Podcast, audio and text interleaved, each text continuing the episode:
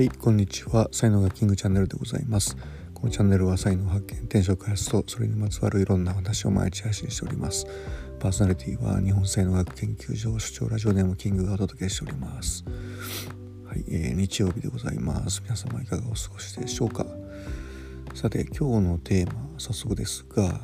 えー、人を感動させる人間。というね話を、えー、したいんですけども。あの僕あの若い頃に中学校のあの教員をやってたんですけども、夏休みのね、宿題ってあるじゃないですか。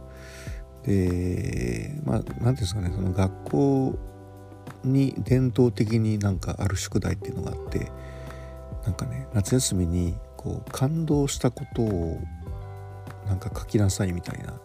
そういう作文お題の作文がね、え、あったんですよね。でまあ当時1年生の担任やってたんですけどもでまあ9月になってね、えー、作文がこう来るじゃないですか。それ読んでてですね。あのあの24時間テレビってあるじゃないですか。で24時間テレビを見て感動しましたっていうのを書いた女の子がいてでああ分かってないじゃんとか思ってその感動っていうことがねあのえそんなんでダメでしょ？みたいな。テレビを見て感動しましたって違うんじゃないの？とかね、えー、思ったのがいまだにこう頭の中に残っててですね、うん、でそれをこうねあの当時は違うんやでっていうことをですね言えなかったんですよね僕は。うん、で、まあ、今もですねそのまあ何て言うんですかねこう映画なんかはあのお金を出して感動を買うものっていうふうに、まあ、どっかで聞いたことがあって、まあ、お手軽なんですよね。こう要は人の話じゃないですか。人の話を見聞きしてであ感動する涙するみたいなね感動の涙みたいなそういうことなんですけどもあの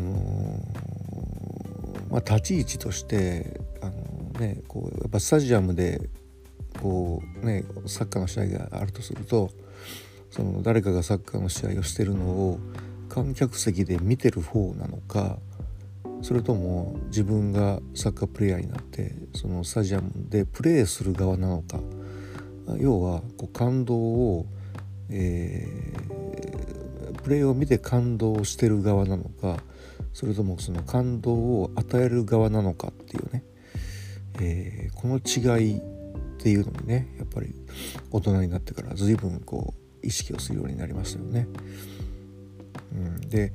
こう感動をねこう与える側っていうのは間違いなく才能を使わないとダメです。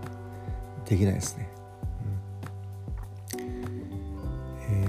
好きなことやってるだけではあの人に感動を与えられないですよね。えー、はいということなんであのまあ、立ち位置ですよね、えー、観客席で、えー、ね、見てる側の人間なのか、え、観客席の人に感動を与える側の人間なのかと。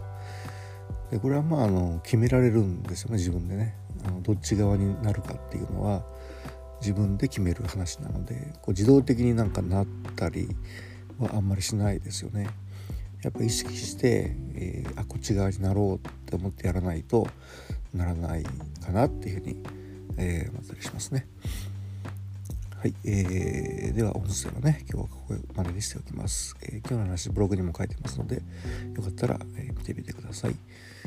えー、では最後までお聴きいただきありがとうございました、えー、いいねフォローコメントレターメッセージなどいただけますと大変励みになりますのでよろしくお願いいたします。